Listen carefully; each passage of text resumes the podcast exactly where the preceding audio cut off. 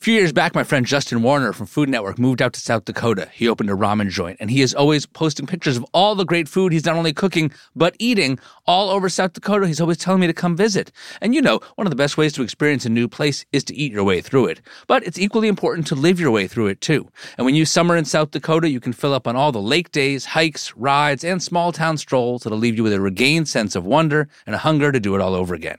See why there's so much South Dakota, so little time at travelsouthdakota.com. A lot of people will just take out a, a bottle of olive oil and just drink it out of the bottle. You take three or four tablespoons of that and you put it into some ramen or you put it in the mashed potatoes and you add a bunch of calories and you know you wouldn't necessarily do it at home but out here you know This is the Sporkful. It's not for foodies, it's for eaters. I'm Dan Pashman. Each week on our show, we obsess about food to learn more about people. This week, our senior producer, Emma Morgenstern's bringing us a story she's been working on for a little while. Hey, Emma. Hey, Dan. So, what's going on? What do you got for us? So, in the summer, I love going hiking. I live in New York, so we're pretty close to one of the most famous hiking routes in the country, the Appalachian Trail. Well, though, I got to stop you right there. Now, I, I, grew up calling it the Appalachian Trail. I know some people say Appalachian. Mm. We actually looked into this. According to West Virginia Public Radio, there are no fewer than six different ways to pronounce it. I think we're, we're just going to go with the the northerner Yankee approach because that's what you and I are, right, Emma? Okay. Yes, I'm Yankee. But we we acknowledge there's more than one way to say this word. Okay. Yes. Yes. So anyway, the Appalachian Trail, one of the most famous routes in the country. Please go on. So, yeah, the Appalachian Trail, I've done some day hikes on it in New York, in New England, and in Pennsylvania. But there are people who actually hike the whole trail, which starts in Georgia and ends in Maine. It goes from the Great Smoky Mountains in Tennessee and North Carolina to the White Mountains in New Hampshire. The whole thing is more than 2,000 miles, and it takes people five or six months to do it. Wow. And so, me being me, I always wondered right. How do you keep yourself fed on a five or six month hike? the consummate sporkful producer always goes to the most important topic at hand. I, am wondering now the same thing because I, I don't get on an airplane with less than three peanut butter and jelly sandwiches. I've usually eaten two before takeoff, so. yeah, I mean, when I go on a hike, like I'll usually pack a ton of food. Like I fill my backpack up with granola bars, trail mix, cheese, sliced turkey, crackers, an apple, of course, chocolate. And that's for like five hours. so, what do you do for five months? Yeah, I can't even imagine. What does that even look like? Yeah, I wanted to know that too. So, I went out and talked to a bunch of hikers on the Appalachian Trail. What I learned is that hikers have their own subculture, complete with language and customs, and of course, food. These folks have a very unique strategy for eating, and it was like entering this entire new food universe. All right. Well, now I, now I want to go. Let's go. We're going. So, Dan, I'm going to teach you a little bit of the language of hikers. So, our okay. first vocabulary word in that language is through hikers. Through hikers. So, that's the term for people who hike the whole AT, the Appalachian Trail. So, we got a bunch of through hikers hiking the old AT. Exactly. Next vocabulary word is Nobo, northbound. Okay. So most through hikers are Nobo. They start in Georgia, they end in Maine, and they start around March usually. So they're hitting the halfway point in Pennsylvania in about June. So last June, my husband Sam and I drove out to the halfway point so I could talk to a few hikers. Testing one, two. The halfway point is at Pine Grove Furnace State Park. The general store there is actually a famous food stop on the AT, which we'll get to later. So Sam and I got there in the early afternoon on a hot, sunny day. Honestly, not the kind of day that you'd really want to hike. It was a little hot for me. Okay. the general store is a little log cabin with a covered patio and some picnic tables. And sure enough, there were lots of through hikers lounging around on the patio when we arrived. Are any of you through hikers? How how could you tell they were through hikers? Uh how should I put this? Um, they tend to smell a little riper than your average day hiker. you don't want to be downwind of the through hikers, is what you're telling me. Yeah, no shade to them. They don't get to shower very much on the trail, but. okay, all right. Yeah, you can smell them. Uh, so at that point, when I met them, they'd already been on the trail for a couple of months with at least a couple more months ahead of them. And the people I talked to had all different reasons for doing the AT, but a lot of those reasons kind of boil down to needing to take a break from real life, wanting to accomplish something big, you know, that kind of thing. Right. But going into the hike is a little nerve wracking for anyone. The only time I kind of had any kind of maybe regrets or doubts was honestly the first day. So this is Aaron Osmus. His trail name is Trip. Wait, what, what do you mean by trail name? A trail name is a nickname that the hikers give themselves that they pretty much exclusively use while they're on trail. So, like, I think my trail name would be Tex. Tex? Why Tex? I don't know. It just sounds like some like the name of a person who spends a lot of time on a trail. All right, uh, I'm going to start calling you Tex from now on. so anyway, back to Trip. Yes, so Trip, he's from Texas. Oh, he might not like my trail name. My dad had to drive me out here 12 hours from Texas, and I finally got into camp that night and had all my stuff set up, and it was all kind of new to me, and I had no idea how far I was gonna make it, and but I kind of had this like moment of reflection of like, what am I doing? I think that first day I was like, well, I'm out here now, so it's sink or swim. That might sound a little dramatic, but actually, those nerves are pretty real. The AT is no joke. The hikers, yes, they're like choosing to be there, but it doesn't mean that it's not dangerous. The terrain is strenuous. There are a lot of wild animals like bears and rattlesnakes, and there are a lot of opportunities to get sick or injured or dehydrated. A few thousand people attempt the AT every year, but only a quarter of them actually make it. okay, so this is so so most people don't finish. Right. So you can imagine that in such a wild situation, food becomes a focal point for a lot of hikers. There's something called the hiker hunger that people start to get to where you just have a voracious appetite. This is George Cohn, aka Redbeard. That's his trail name. Kind of a funny name to me because when I met him, his beard was dyed blue. Um, so Redbeard and other through hikers are averaging about 15 to 20 miles a day on trail. So you can see where that hiker hunger comes from. That makes sense. I mean, like you're burning a lot of calories on this hike. Yeah, so you're really hungry. And you also have to carry everything you're eating on your back. So that presents a bit of a problem for hikers. There's a cardinal rule that they have, which is you want foods that pack as many calories into as little weight as possible. Right. You need you need as much sustenance with as little effort to carry it as possible. Exactly. Usually, you want to get at least 100 calories per ounce in whatever you're putting in your body, if not more, to make it worth it to carry with you. It feels a little opposite of the real world. We tend to get very calorie conscious in what we eat, and it's like which has the most calories. So The Appalachian Trail does cross through town, so at least every few days, the hikers are close enough to civilization that they can do what they call a resupply. But it's a lot of gas stations and dollar stores. Hitting up a Walmart or grocery store is a big luxury. So all those constraints really limit what they eat. I eat a lot of Clif bars out here, and they're widely available places. Quest bars, I find, are one of the most nutritionally dense bars that we can get out here.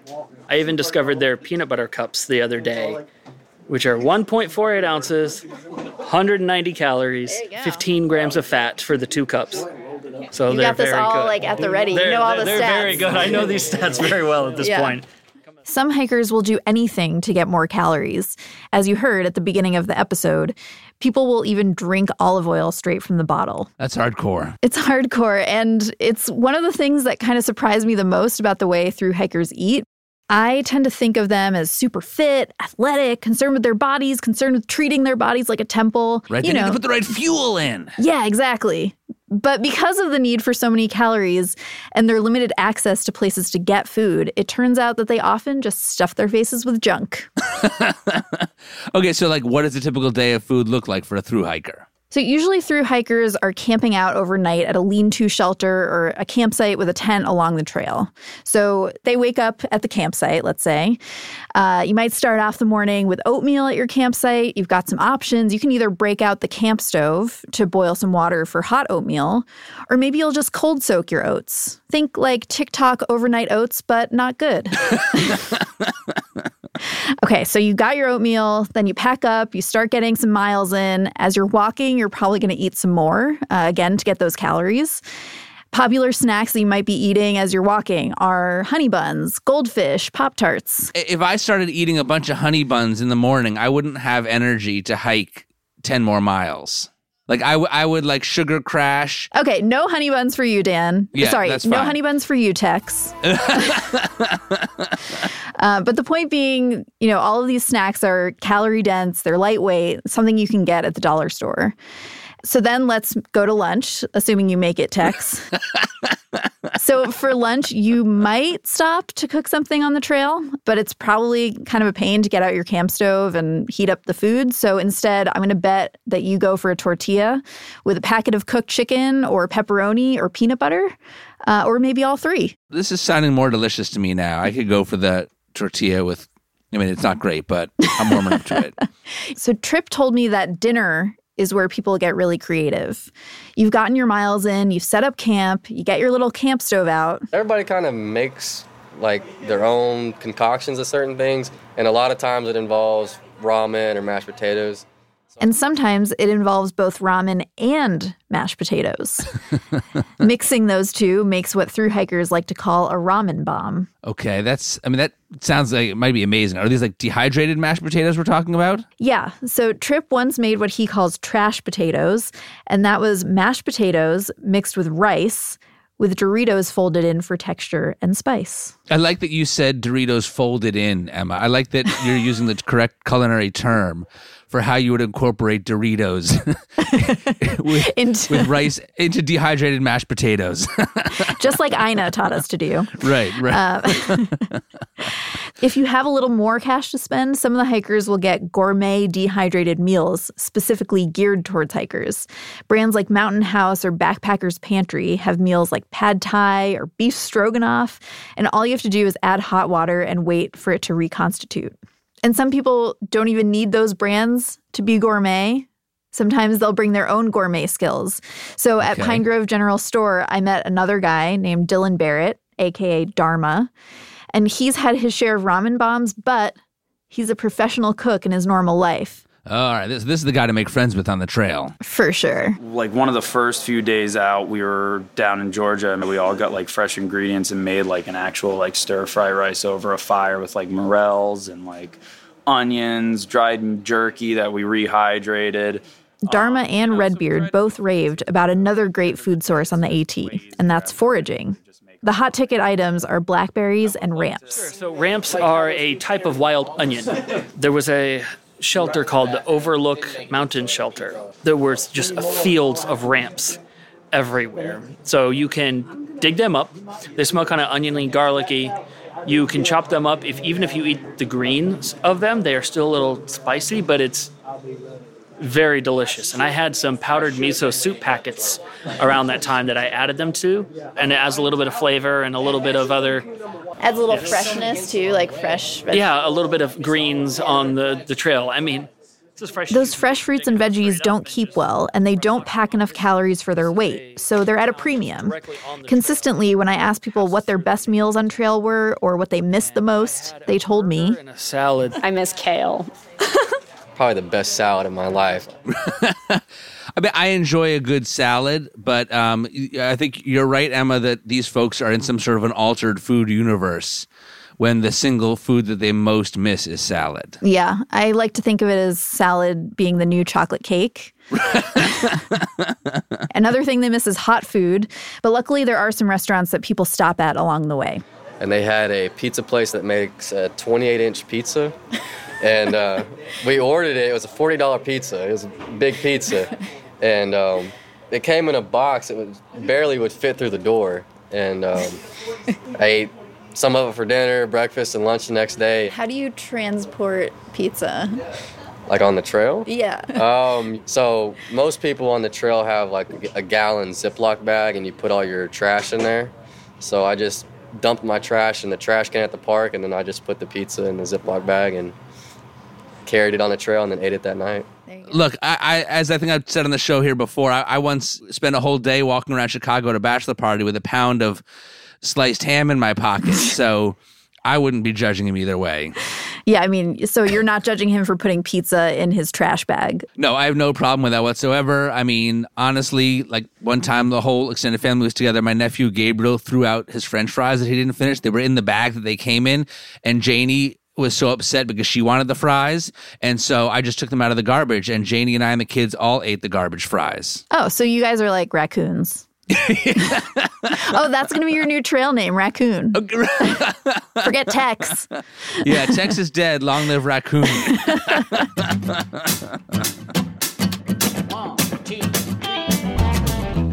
So, Dan, we've talked about how most people eat on the trail, but I met one person at Pine Grove General Store who was taking a pretty different approach. Her name is Kalia Tellez, aka Cricket. She's from Ohio. Cricket went so far as to mail herself boxes of food to receive along the trail. Wow, that that sounds like a lot of work. How do you even like do that? Well, there are some hostels along the way that will receive your packages for you, or you can ship boxes to post offices and then pick them up. But it becomes this whole logistical nightmare because you have to time it right. So you might arrive at a post office counting on that resupply, and your package hasn't gotten there yet. Or maybe you're out of food and the next shipment that you sent to yourself is waiting for you, but it's 50 miles ahead. Right. So even with all of those challenges, Cricket did this anyway.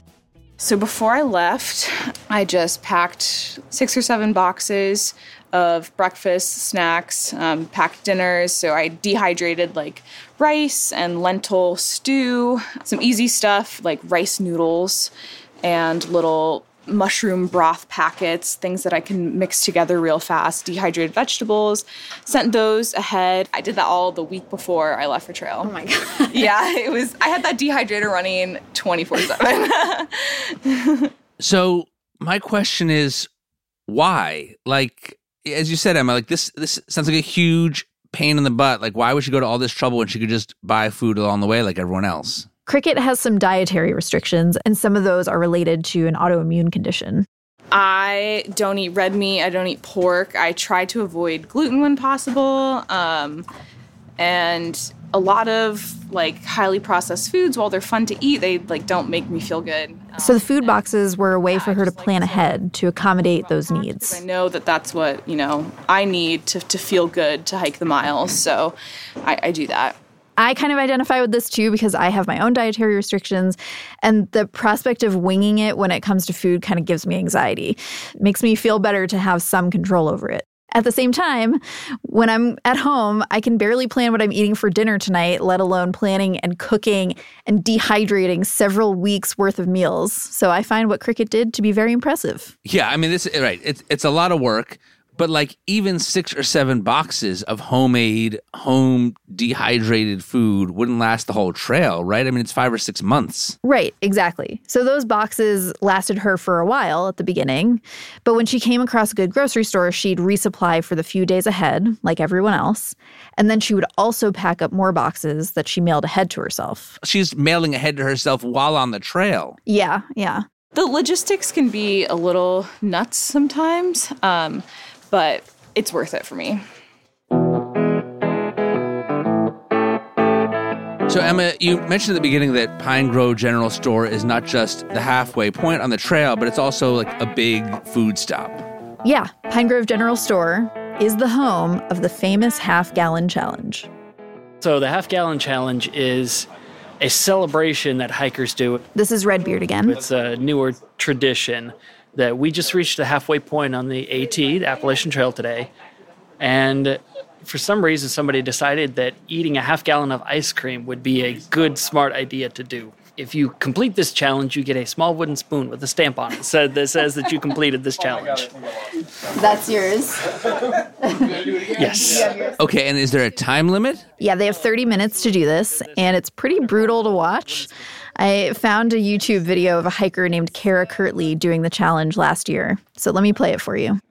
What? Do you want some? You're pretty mm, fast. Well, I'll probably. All right, there's just like a, uh, it's like a big picnic table, just cartons of ice cream everywhere. People are just shoving spoons into them. This is nasty. Dying. so nasty. Literally, They're eating ice cream out of a tub, but it's actually two tubs because it's like one of those big tubs you see in the freezer section and then a pint because the big tubs are a quart and a half. Okay, all right. She looks like she's gonna puke. We're gonna blow.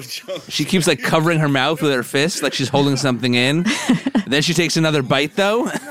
Oh, dumb. The guy she's with, though, he's he's yeah, he's down in it. Uh, the guy finished it. um, spoiler alert: she does not finish it. I mean, like, I I love ice cream, and I can eat a lot of ice cream when I put my mind to it. This feels like even a lot for me, but I, I would probably. I would definitely want two different flavors in the two different containers just to have some variety. The two flavor strategy, that's the one that Redbeard did. So he got vanilla for his quart and a half and chocolate peanut butter cup for his pint. So yeah, how you feeling? I am feeling okay. Uh, the, the point of it is you need you're supposed to eat the half gallon of ice cream within 30 minutes. I did it within 15, and then I had a burger afterwards. Shockingly, Redbeard didn't seem worse for the wear, but not everyone's so nonchalant about this challenge. Uh, it was a nightmare. This is Dharma again. I really, I've stopped basically eating ice cream since before the trail in preparation for today. And I was like, so when I get there, I'm gonna really want ice cream. And so yeah, we got here, got our ice cream, and like I was feeling pretty good. And then I actually started the 30 minute timer, and probably like after my quart and a half, I was really, really not enjoying ice cream anymore. What flavor did you get? Uh, for the big one, I got vanilla, and then for the pint, chocolate Reese's peanut butter cup. So that's like what Redbeard. Yeah, he and I did, got yeah. like Exact the same same exact Okay. thing. All right. Um, the only difference is, is he pounded both of his away, and I finished my pint and instantly like started crying into the vanilla because I was like, if I taste vanilla again, I will vomit. And did you vomit? No, I didn't. Did we have any vomiters today? I, I did not see any.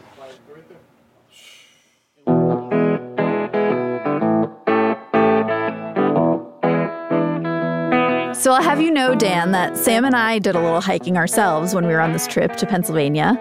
So we went car camping that night and we ate some hiker food for dinner and for breakfast. And then we hit the Appalachian Trail for a section hike, All right, how, how far did you go? eight or nine miles. Okay. And then I practically collapsed from exhaustion. Poor me, hiking eight miles while my Right. friends that I'd met the day before were racking up at least 15. Right. So, in in any case, after my little jaunt to Pennsylvania, I kept in touch with a few of the people I met there, including Cricket, the one who was sending herself boxes of food. I was following her on Instagram, and it was really fun seeing her hit all these various milestones of the trail. But as I would learn later, she was really struggling to get through. I'm tired. I, I don't want to be here.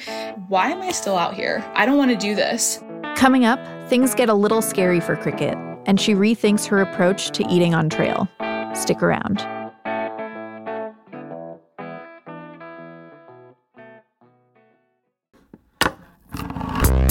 It's time to open up a can of advertisements.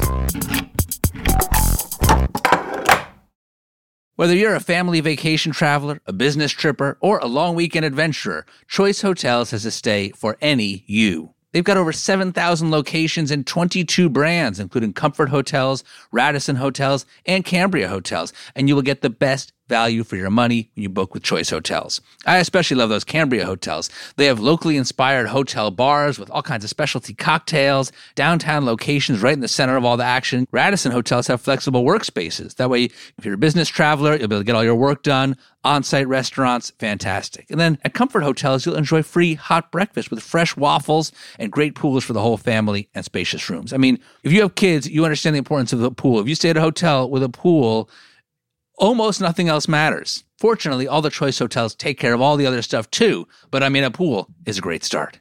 Whatever kind of vacation you're going on, whatever kind of travel you're doing, Choice Hotels has a stay for any you.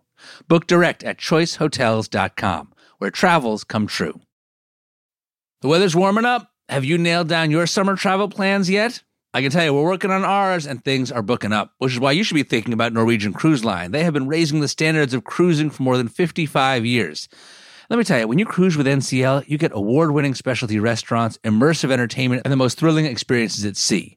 Now, look, one of the great things about cruises in general is that you can visit and explore all kinds of different destinations, all with the ease of unpacking your bag just once. But Norwegian Cruise Line, they take cruising to another level and they take food to another level. With no set dining and entertainment times and no formal dress codes, you have the flexibility to design your ideal vacation. They have an incredible variety of truly authentic and fresh dining and bar experiences complemented by exceptional service. Listen to this. There are up to eight complimentary and nine specialty dining options per ship and up to 23 bar and lounge options. Come see why NCL's guest first philosophy means exceptional service and unforgettable memories. Book your next vacation at ncl.com. At Boar's Head, delicious is in the details, and you see that in their incredible selection of hummus flavors. Boar's Head hummus is expertly crafted to achieve the perfect balance of creamy texture and refined taste. You can taste those chickpeas, you can taste the tahini, you can taste a little bit of acidity. It's got it all. I especially love their roasted red pepper hummus made with fire roasted peppers. You can even taste a little bit of that char. It's perfectly dippable, it's perfectly spreadable. This is the kind of thing you always want to have on hand in your refrigerator. Dip, scoop, spread, or smear Boar's Head hummus to your heart's content. Hummus so extraordinary, it can only be Boar's Head. Compromise elsewhere.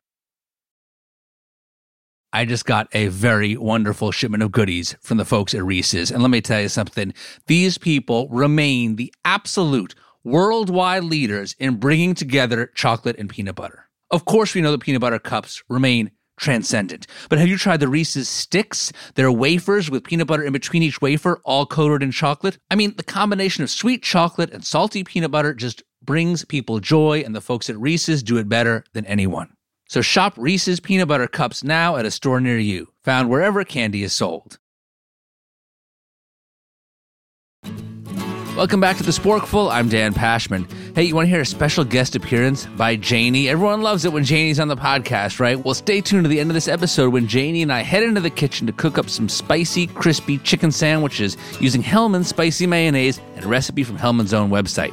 Yeah, the other thing is like our kids really like doing this. You know, you kind of set up an assembly line. So if you have young kids, you could definitely put them to work with this. You know, our kids really love being a part of this assembly line.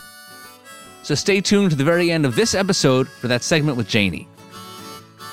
All right, back now to the Appalachian Trail or Appalachian Trail or just AT. And a quick note that in the second half of this episode, there is some explicit language and also some discussion of disordered eating. I want to welcome back senior producer Emma Morgenstern. Hey, Dan. Let's uh, let's pick it up here. Okay, so when I met the hikers in June, they mostly seemed in good spirits. But Pennsylvania is a notoriously difficult stretch of the trail, and they were just at the beginning of it. So I talked with Cricket. She's the one who sent herself the food boxes. Yeah, exactly. And her food situation was about to change because of what happened after we met. I caught up with Cricket once she was off trail, and she told me all about Pennsylvania. Pennsylvania is one of the hardest states mentally because you don't get much views. Um, and there's so they call it Rocksylvania because there's so many rocks in the trail. Your feet hurt. Rocksylvania got to cricket pretty quickly. I think one of the biggest challenges is that I had a toe infection all of Pennsylvania. And of course, I'm like sticking my infected toe in a wet, moldy sock inside my wet shoe and hiking through a flooded trail every day. Things kept getting worse. Cricket is a woman of color, and in Pennsylvania, she felt like a target. Mostly she was hiking with her trail family or hiking partners, but there were, of course, stretches when she was alone. And one of those times turned a little scary. I was walking through the town of Duncannon by myself. I had this local stop me in the road and say, The best thing you can do for yourself is to get the F out of here as quick as you can. And I'm like looking around, and there's like Trump flags everywhere and I'm just feeling like not safe. Um, and the next day I had someone tell me that I shouldn't be hiking alone because of all the sex trafficking in the area. And here I am like, my toes infected. I'm tired. I, I don't want to be here. And I thought like, why am I out here? Why am I doing this? I'm not even that far away from home. I live in Ohio. Like I can come to Pennsylvania anytime. I would wake up in the morning and my first thought would be, why am I still out here? I don't want to do this. Cricket was really close to quitting the trail in Pennsylvania. At the start of the trail, when she found a well stocked grocery store, she would send herself food boxes. Now, in Pennsylvania, she stopped doing that. It was partially because she didn't have the mental energy to figure out the logistics, and partially that she wasn't sure she'd even be on trail in a few days or weeks. Instead, Cricket focused on something else. I told myself, your job is to listen to Harry Potter and you have to walk through Pennsylvania while doing it. And I thought, okay, well, when you say it that way, it doesn't sound like that's the worst job in the world. So, so I got through it. Yeah, I walked into New Jersey, got through all of Pennsylvania. Cricket sent me a voice memo after leaving Pennsylvania. The day I crossed uh, into Delaware Water Gap, so that's the border with New Jersey, I was very happy that one, I was done with Pennsylvania. um, but the only place that we could resupply there, there was like two uh, gas stations. And I remember walking into those gas stations and thinking, what the fuck am I to eat here?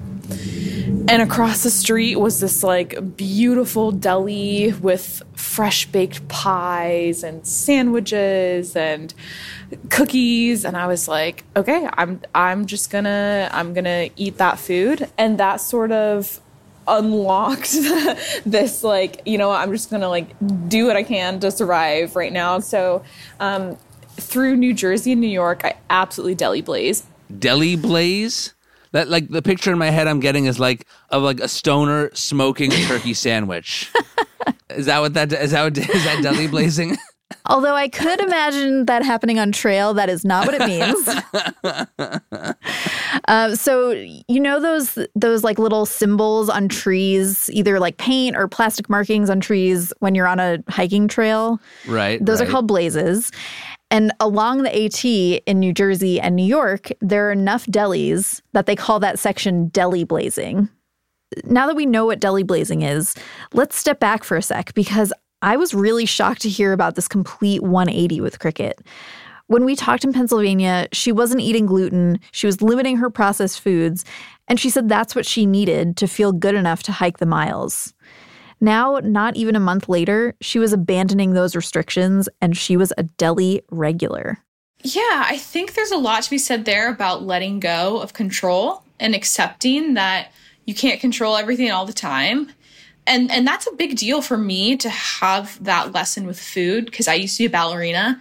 So I've for a long time lived in a world of disordered eating and the need to control my food. And, you know, I have tried almost every diet and I've gone back and forth with being very restrictive. So it was a big deal for me to just let go and say, you know what, like I'm I'm trying my best and I'm just going to accept that I can't control my food right now. After 150 miles of deli blazing bliss, Cricket made it to Connecticut. I just started like resupplying like a normal hiker on trail. I wasn't sending myself boxes. I was just going to the Walmarts and the Price Choppers and and it was kind of like novel. She wound her way through Connecticut, Massachusetts, and Vermont, and by the time she sent this message to me, she was already in New Hampshire. I am currently sitting outside a Walmart. Um, and I just did a resupply coming out of the White Mountains right now and the Gulf Wilderness with Mount Washington and Mount Madison. You know, that's really challenging stuff. And, you know, definitely dreaming of home cooking again. Yesterday, uh, my hiking partner and I just like talked for a couple hours about all the things that we would cook when we're back. Cricket really missed making breakfast with her roommates at home, and she missed making stir fries and sushi at home too. As always, the trail has a way of having you experience total polar opposite emotions at the same time. You know, wanting to go home, but wanting to stay out here longer, um, being totally physically exhausted, but also feeling so strong and like such a badass for making it this far. The next day, Cricket crossed into Maine, the final state on her journey.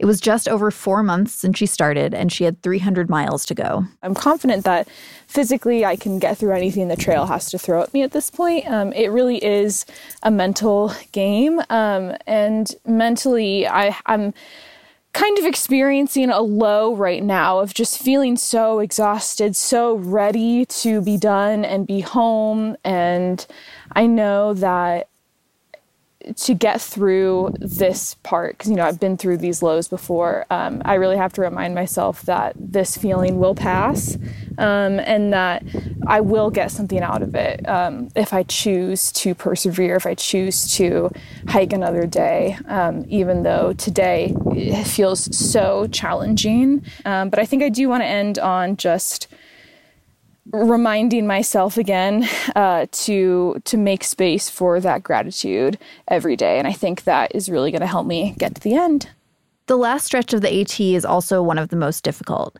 It goes through the 100 mile wilderness, which is pretty remote and rugged, and there are no places to resupply. Then you get into Baxter State Park, and there is Mount Katahdin. That is the end of the trail. Katahdin, it's not part of a particularly large or widespread range. So it seems like this lonely mountain in this beautiful flatland of Maine where there's thousands of lakes. You're supposed to be able to possibly get a view of Katahdin from the Bigelows, which is one of the last big mountain ranges, but we couldn't. So I actually didn't see Katahdin for the first time until I was in the 100 mile wilderness. And you poke out onto the beach of this lake and you turn a corner and it's right there. And it is this intense mountain flat on top and rock slides, bare alpine zone. It looks so intimidating. Cricket got to the base of Katahdin a couple days after she spotted it and camped out at the bottom. The next morning, she started up the mountain. It's so fun because it's the last thing you do. So, you, and you come back down the same way. So you don't have to carry all your pack gear. You know, we got to ditch our stuff and then go up with a, with an empty pack. So it didn't feel that physically taxing because we were like suddenly weightless. So it was pure fun. What did we do to deserve weather like this? Cricket made it to the summit of Katahdin. But after the summit, she didn't really have a plan. So we came down and we hitchhiked, out, uh, as we do everywhere. We hitchhiked out of Baxter State Park to a pizza place because we were so hungry that we couldn't even figure out where we were going to sleep that night until we got food in us. What was your pizza order? It was a Greek pizza. So it had like olives and peppers and spinach and feta. And I loaded it with red pepper flakes. How did it feel eating it? I was so hungry. I ran out of food at 1 p.m. that day while on Katahdin. Oh my God. Um, and I'm used to eating every hour, like eating a bar every single hour. And we didn't get a hitch out of Baxter State Park until 7 p.m. So that was like from 1 to 7, like no food. I think my hiking partner gave me like an old tortilla that he had in his pack. so I was hangry and exhausted. Uh, so it felt pretty awesome to eat that pizza. When I had this conversation with Cricket, it was just four days since she'd finished the AT. And I asked her about the crucial decision a couple months earlier to stop sending herself food boxes and instead embrace the more typical hiker diet. I had that fear of like, oh gosh, if I'm not eating my food, then I'm not going to be able to do all this endurance activity. But I still hiked to Katahdin and I still got through 20, 25 mile days. I still got over the next mountain. Like my body still still got me through it. So I think I'm a little more resilient um, than I think I am.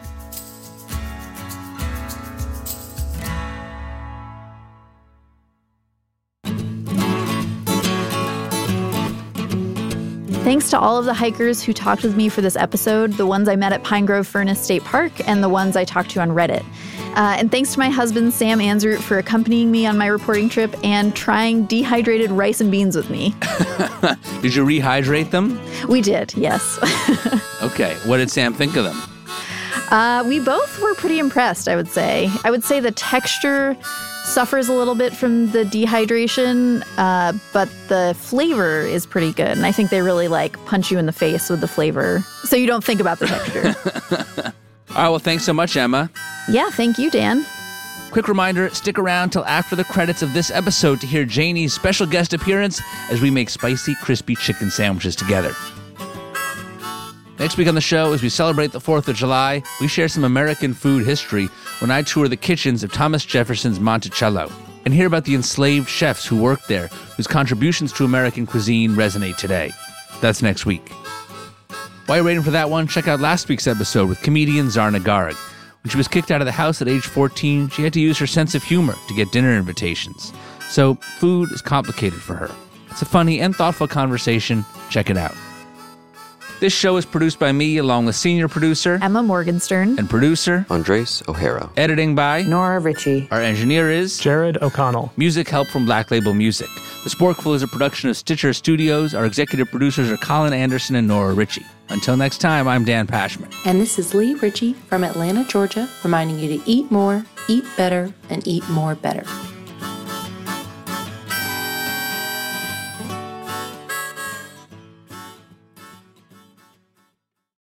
Who makes the best spicy, crispy chicken sandwich? I mean, this is a question that the internet could debate for millennia, but what if I were to tell you that the answer is actually you?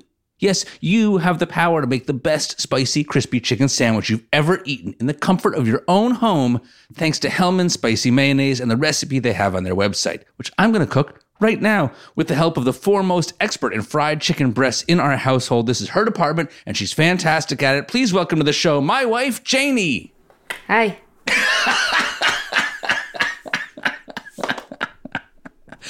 Now, to me, there's a few things that I want in my spicy, crispy chicken sandwich. The first is a lot of crisp, crispy, craggy perimeter around that chicken. And then the spicy mayonnaise. And then pickles. It's got to have pickles.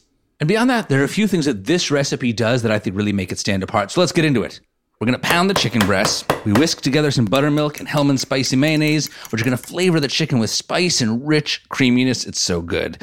Now, meanwhile, we've also combined flour, cornstarch, paprika, onion powder, and garlic powder, and that's our dry mix. And we're to drizzle a little bit of the buttermilk into the flour mixture, which is to make it a little bit sort of moist and shaggy and clumpy, which is to give us crispy fried bits, extra crags. The exterior of a piece of fried chicken should sort of look like the coastline of Maine. And I think that that's what this move's going to get us.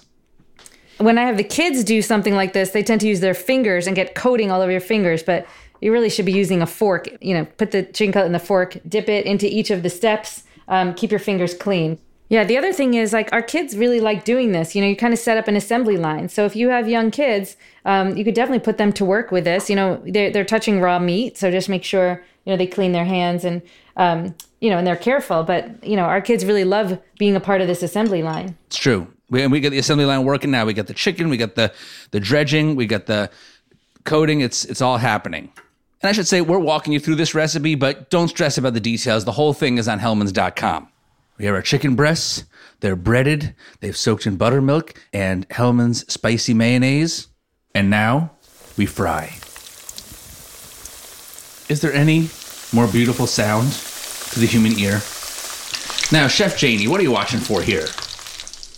You know, the, the first few take a little longer, and then once the oil really gets hot, you know, the the, the next batch is going to cook a lot faster. So just once you see the edges start to brown a little bit, turn it over with a fork.